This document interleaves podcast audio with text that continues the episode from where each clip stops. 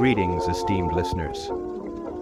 As the hand behind the quill that breathed life into the characters of the Jazz Age, I welcome you to a journey through time, a journey of dreams pursued and illusions shattered. We traverse the landscape of an era known for its excess and enchantment, the Roaring Twenties.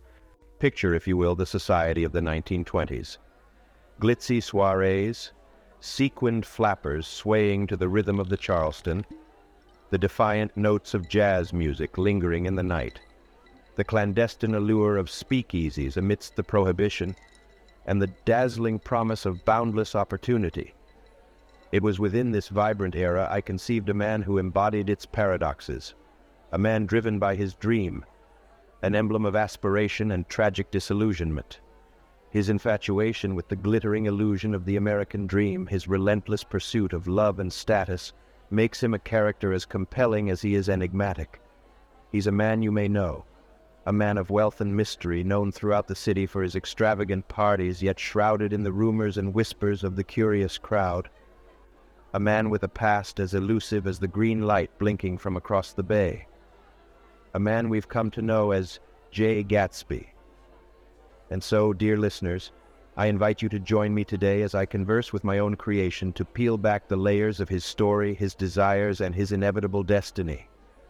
Prepare to delve into the mind of Jay Gatsby.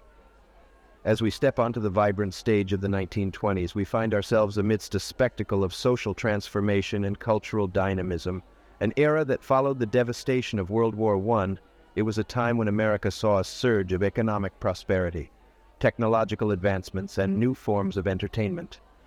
The streets hummed with the rumbles of Model T Fords, and the air crackled with the nascent promises of the American dream. From the huddled masses at Ellis Island to the flappers dancing in speakeasies, the spirit of the roaring twenties was one of change, of rebellion, of hope, and of disillusionment. And amidst this backdrop, there I was, a young writer from Minnesota, swept up by the fervor of the times, witnessing the glory and the despair of the decade unfold before my eyes. I wove these experiences, the glittering allure and the concealed decay, into the tapestry of the great Gatsby. And so we find ourselves here tonight, dear listeners, in the magnificent mansion of the enigmatic Jay Gatsby, ready to delve deeper into his story, to peel away the glamour and mystery, and to confront the reality of the man beneath, let's give a warm welcome to our guest of honor, Jay Gatsby. Gatsby, a pleasure to have you here with us tonight. As we sit here amidst the glitz and glamour of one of your grand soirees, surrounded by the jazz age in all its glory and despair, I'm curious. How do you see your place in this world, old sport? You see, Mr. Fitzgerald, I'm somebody who has always been reaching out for something. Whether it's that green light or the love I lost, I keep reaching. And that's just it, Gatsby, this reaching, this relentless pursuit of a dream. It's what many would say embodies the American dream, the pursuit of happiness, wealth, love. You've chased it with a fervor that's rare. Gatsby, your dream, it's become something of an enigma, an emblem of this era, and yet it seems so intangible. Can you describe it for us in your own words? It's not something that's easy to put into words, Scott. It's a feeling, a pulse that quickens your heart, fills your veins with fire, it's seeing the potential for something more, for something better. It's the pursuit of that potential that keeps me going. And this pursuit, Gatsby, it's driven you to great lengths. But what if the dream you're chasing is nothing more than an illusion? A shimmering mirage that vanishes the closer you get. You're not wrong, Scott. The dream can be a cruel mistress, ever elusive. But the beauty, the tragedy, it's in the reaching, don't you think? It's in the believing against all odds that we can catch hold of that green light. It's in the hoping, even when the rest of the world tells us it's impossible. Yet one has to wonder, Gatsby, if the dream itself is a trap.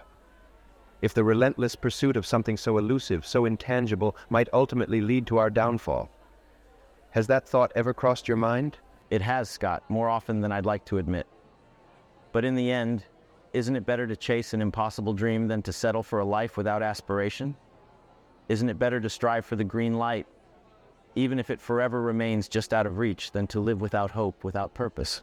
Gatsby, you've built a life that's the epitome of the 1920s, glittering and extravagant. But beneath it all, there's a sense of dissatisfaction, of discontentment. Is the glamour fulfilling or is it just a facade? There's a thrill in the spectacle, Scott, a certain joy in the excess.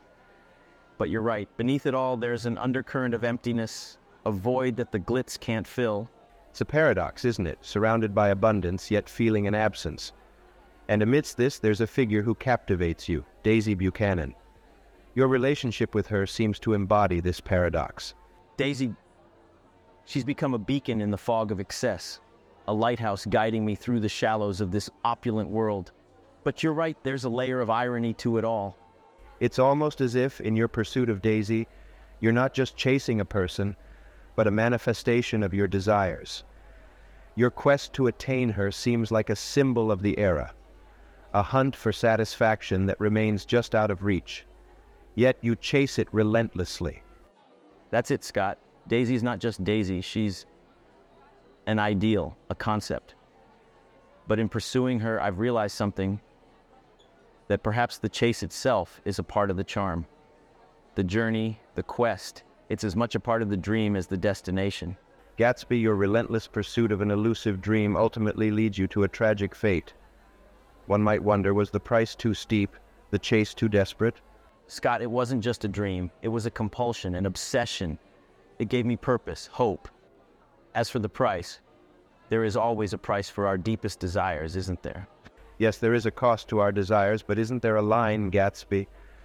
A point where the pursuit becomes a self-destructive spiral? Your ambition, your pursuit of Daisy, it consumed you. And yet, even in the face of despair, you clung to it. Do you not see the tragedy in that? I see it, Scott, but the heart wants what it wants. Is it not human to hope, to dream, to strive? Yes, it led to my downfall, but would life have been worth living without the chase? A poignant thought, Gatsby. When I created you, I wanted to capture this profound human struggle, the pull of our desires and the often harsh reality. I wanted you to embody the allure and the disillusionment of the American dream. Yet your story serves as a warning of how unchecked ambitions can lead us down a treacherous path. Can you see the purpose behind your narrative now? Perhaps, Scott, I was the embodiment of a dream, but I was also a victim of it. My story is a cautionary tale, a mirror to the society reflecting its aspirations and its follies. Our journey, Gatsby, has traversed through highs and lows, through dreams and disillusionments. As we reflect back, it's interesting to consider how society has evolved. From the roaring twenties when we first met, to now, a century later, what are your thoughts? Time moves, Scott, but do we really change? The settings alter, the faces change, but the core, the human nature, it remains. We still chase dreams, face disappointments, and grapple with our follies. It's just the context that shifts. A poignant observation, Gatsby. And it's this human nature that makes literature timeless.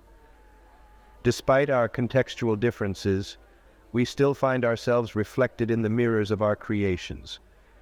Any last thoughts you'd like to share with our listeners? Chase your dreams, but do not let them consume you.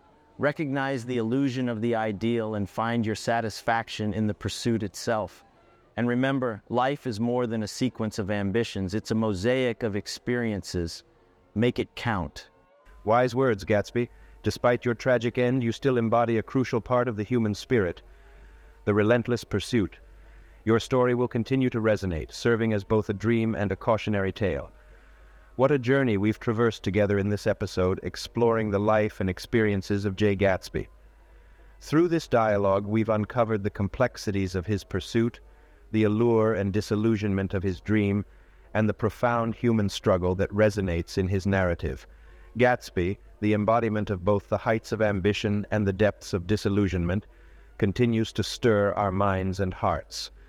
Thank you, listeners, for joining us on this intriguing voyage. In our next episode, another writer like myself will be diving into the world of another classic character, exploring their motivations, dilemmas, and the societal context that shaped them. But I won't reveal their names just yet. Let's keep a little mystery alive, shall we? I invite all of you to share your thoughts, insights, and reflections on this conversation. What did you glean from Gatsby's story? Do you see yourself reflected in his experiences? Your perspectives enrich our journey, and we eagerly look forward to hearing from you. This is F. Scott Fitzgerald signing off. Until we meet again on the airwaves, keep pondering, keep questioning, and keep exploring the myriad facets of the human experience. Farewell.